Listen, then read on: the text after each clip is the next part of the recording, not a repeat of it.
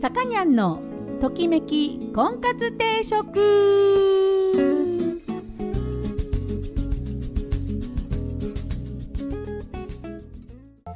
はい、えー、皆さんこんにちは。さかにゃんのときめき婚活定食、えー、今週も始まりました、えー、私結婚相談所母大女オーナーのさかにゃんでございます、えー、毎度お聞きいただきありがとうございます。今週もよろしくお願いいたします。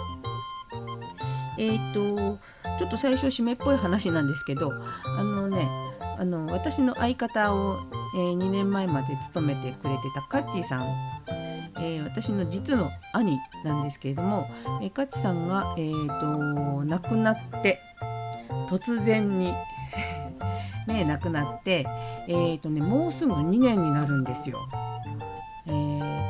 くなったのがね2月の15日ごとねバレンタインデーのね次の日だったんですね突然倒れました。でのお正月に、まあ、みんなねあの家族が集まったのでその時にあの法事っていうかさあの3回忌っていうんですねもう2年経って3年目になるからっていうので3回忌っていうのをやったんですけどもうまあね思い出して喋ってねただの会食みたいな感じだったんですけどやっぱね2年の月日っていうのはすごくあの何、て言うんですかね心を穏やかにというかこう亡くなって、えーと、半年とか1年は結構きつかったんですよ。いなくいないっていう現実とあと何て言うんですかねいないことの受け入れがまだこう気持ちや、まあ、脳みそにできてないっていうかねいろんな思いがあって結構きつかったんですけどもうねなんかね割とこう穏やかに、えー、楽しく思い出話もするようなことが徐々にですけどね完全じゃないですよ。うん、寂しいのは寂しいんですけど、うん、できるようになったなっていうそういう感じです。でうちのリスナーのねあのこれ聞いてくださってる方も、まあ、あの私の一人しゃべりしか知らない人もいると思うんですけど最初2人だったんですよ。2人の時面白かったんですよ。今つまんないけど。ね。うん2人の時面白かったんですよ。ね。ちょっとあの遡って聞けるあの何て言うんですか？こう録音を貯めてあるサイトも作ってあるのでねもしよかったらあの供養になりますんで思い出すと供養になるって言うんですよね。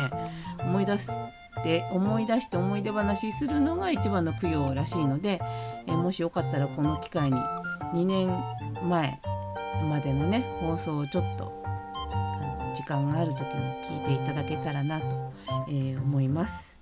はい締めっぽい話は終了です。で今日はですねテーマとしてはですねあのね本当はダメなんですよ本当はダメなんだけども瀬戸内寂聴さんが、えー、寂聴97歳の遺言っていう本を出されましてですね、えーと、そこで、えーと不倫でもいいから恋愛すべきと断言しておられます。不倫ダメですよダメなんだよでもそれでもいいから恋愛しろというふうに、え97歳の寂聴さんが言っているので、まあ、その話をちょっとねあの、まあ、朗読というかかいつまんでお話ししてみたいなと思います。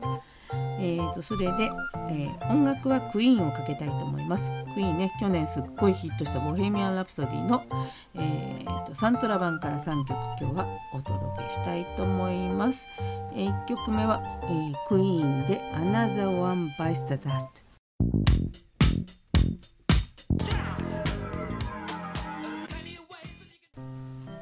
はい、えー、ときこんです。今日のテーマは、えー、瀬戸内寂聴さんが、えー、出されました「寂聴97歳の遺言」えー、という本から、えーと、朗読っていうかねそこをちょっと話話話本をね読んじゃう。今日は。ね、えー、寂聴さん97歳の寂聴さんが、えー、酸いも甘いも知っている寂聴さんが言っていることを朗読したいと思います。ね。はい。いきますよ。若い人があまり恋愛をしなくなったと聞きます。不思議ですね。どうしてこんなに楽しいことに一生無縁でいいのか。もったいないなと思います。特に今の若い女の子は若い男の子を男と思っていないのではないかしら。だから好きになれないのかもしれません。でもね人間は生きていて誰かを愛する経験をした方が生きてきた感じが切実にわかるのです。ところが最近の若い人は傷つくのが嫌だと言います。青春は恋と革命です。それは失敗や死も死をも恐れない情熱の発露でしょう。私が91歳の時千葉県の幕張メッセで1万5,000人ぐらいの若者たちを前に夜9時から法話をしたことがあります。各ブースでロックコンサートやトークショーが行われる東日本大震災のチャリティーを兼ねたオールナイトイベントでした。会場の熱気え会場のすごい熱気に私も興奮して開口一番青春とは恋と革命だと叫びました。そしたらわーっと大歓声。やはり最近の若い人にもそれに憧れるような情熱があるんです。誰かが少し背中を押してあげたらいいと思いますね。情熱に身を任せて不倫でも何でもやってみたらいいじゃないですか。傷ついて別れたっていい。また誰かを好きになったらいいんです。別れる辛さを身に染みて覚えたらもしかしたら素晴らしい詩や小説ができるかもしれない。これ以上の楽しい恋愛はないということを経験した人でもそれはそれで何かの形で表現したくなるでしょう。100冊の本を読むよりも一度の真剣な恋愛の方がはるかに人間の心を人生を豊かにします。経験者は語る。間違いありません。もしかしたら今の若い人たちは自分のことが嫌いなのかもしれない。自分でさえ好きになれない。そんな人間を一体誰が好きになってくれるでしょうか。自分を愛せない人は人を愛することもできません。そうだとしたらまずは自分を愛することから始めないといけないでしょうね。自分を魅力的な人間に鍛えなければなりません。若い人だけじゃない。40代50代になると恋愛なんてもうできない。と思い込む人が多いようです。誰かを好きになるというのは理屈ではない。あの人がの顔がいいから好きとかお尻の形がいいから好きとか。そんなことは後で言うことで好きになることに理由はありません。恋は雷に打たれたようなものなんです。何か理由があって好きなのは本当の恋愛じゃないと思います。なんか訳がわからないけれど好きになる。恋愛なんてそんなものです。不倫だってそう。結婚している人を好きになっちゃいけないなんて言われても本当に好きになったら止まりません。昔はよその旦那や女房と仲良くなったら牢屋に入れられました。貫通罪で警察に捕まって社会的に切られてしまったのです。それでも不倫は懲りずに人々の人生につきまとっていました。人間は誰かを愛するために生まれてきたのです。誰も愛さないで死んでいくことはせっかく生きてきたのに惜しいことだと思います。もちろん愛したらいろんな苦しみが伴います。けれどもその苦しみを味わわないと人間の真の優しさとか想像力とか本来的に人間に備わっている素晴らしい力が表に出てこないのではないでしょうか。愛した人え愛した人が一人もいないなんて。それだったら生まれてこない方がよいいとさえ思います。生まれてきた以上はやはり好きな人に巡り合って愛し合った方がいいに決まっています。相手に奥さんがあろうが旦那さんがあろうがそんなのは問題じゃない。年齢だって関係ありません。もしかしたら今の40代50代も自分を愛することができなっているのできなくなっているのでしょうか？自信を失うと人は誰かを愛することができなくなるものです。っていうふうに今読んじゃったんですけどね。これあの反対ですよ。不倫反対ですよ。不倫しても辛いだけだからね。あの結果あの素晴らしい結果っていうのは本当にあのみんながハッピーになるってことないから。ただ寂聴さん寂聴さんだって。寂聴さん寂聴さん。もう誰か分かんなくなって、ね、この方が言ってるのはあの本当に心揺さぶられるようなあの、まあ、人に対して思いねあの好きだっていう思いがあった方が人生絶対豊かだよっていうのを言ってるんですよね。うん、別に不倫肯定で私もこれ言ってるんじゃないですよ。うん、あのみんなねこう若い人特に正解じゃない恋愛はしたくないみたいね。だから失敗したくないさっきも言ってたけど傷つきたくないから。でも正解かどうかなんてさやってみないと分かんないんですよ。うん。ね。これはすごいあの何て言うんですか？こうね無責任な言い方になりますけどもあの結婚してそれで正解じゃないでしょ？だって別れてる人だっているわけだから。うん、正解かどうかっていうのは死ぬまで分かんないと思いますからね。うん、なんであのまあ何て言うんですかねこうそんな正解なんか求めずに自分の心をね動かしましょうっていうかねその動かすのを止めない方がいいと思います。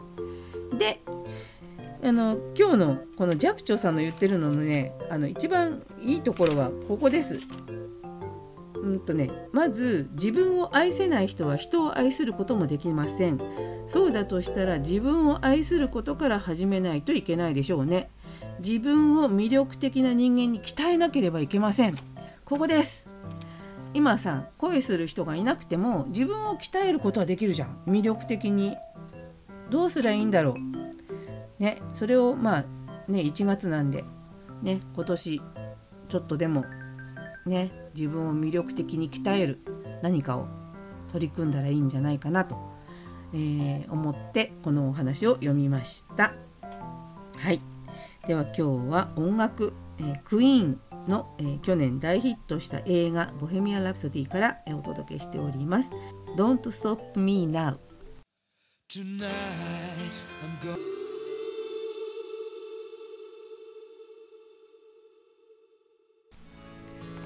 はい、さかにゃんのときめき婚活定食そろそろお時間になりました。この番組は出会いや婚活について皆さんと一緒に考えていく番組です。お悩み相談リクエストなどお待ちしております。また菩提寺という結婚相談所のお店を金沢と富山に店舗でやっております。興味のある方はぜひお越しください。初めての方も会員さんもホームページから簡単に予約ができるようになっております。はいご来店お待ちしております。えー、っと最近ですねあのー、きっと高いと思って手を出してなかったブルーレイ、えー、プレイヤー。レコーダーだと高いんですよ。ブルーレイの、え、プレイヤーを買いまして。でねあのー、今さほらプレイステーションとかいろいろなのでブルーレイとか見れるようになってるんですけど私もうそういうゲームとかやらないんであの買ったんですよ。あのブルーレイのプレイヤー。そしたら DVD は見れるしあとねあの世間的に DVD が売り切れててブルーレイならあるよっていう在庫があるよっていうあのライブのね DVD とかそういうの。を買って、えー、お正月見ておりました。あの今テレビも良くなってさこう今まではだからパソコンで見てたんだけどあの断然テレビの方があのー、やっぱ動画は動画っていうか DVD とか見るのはいいんだね。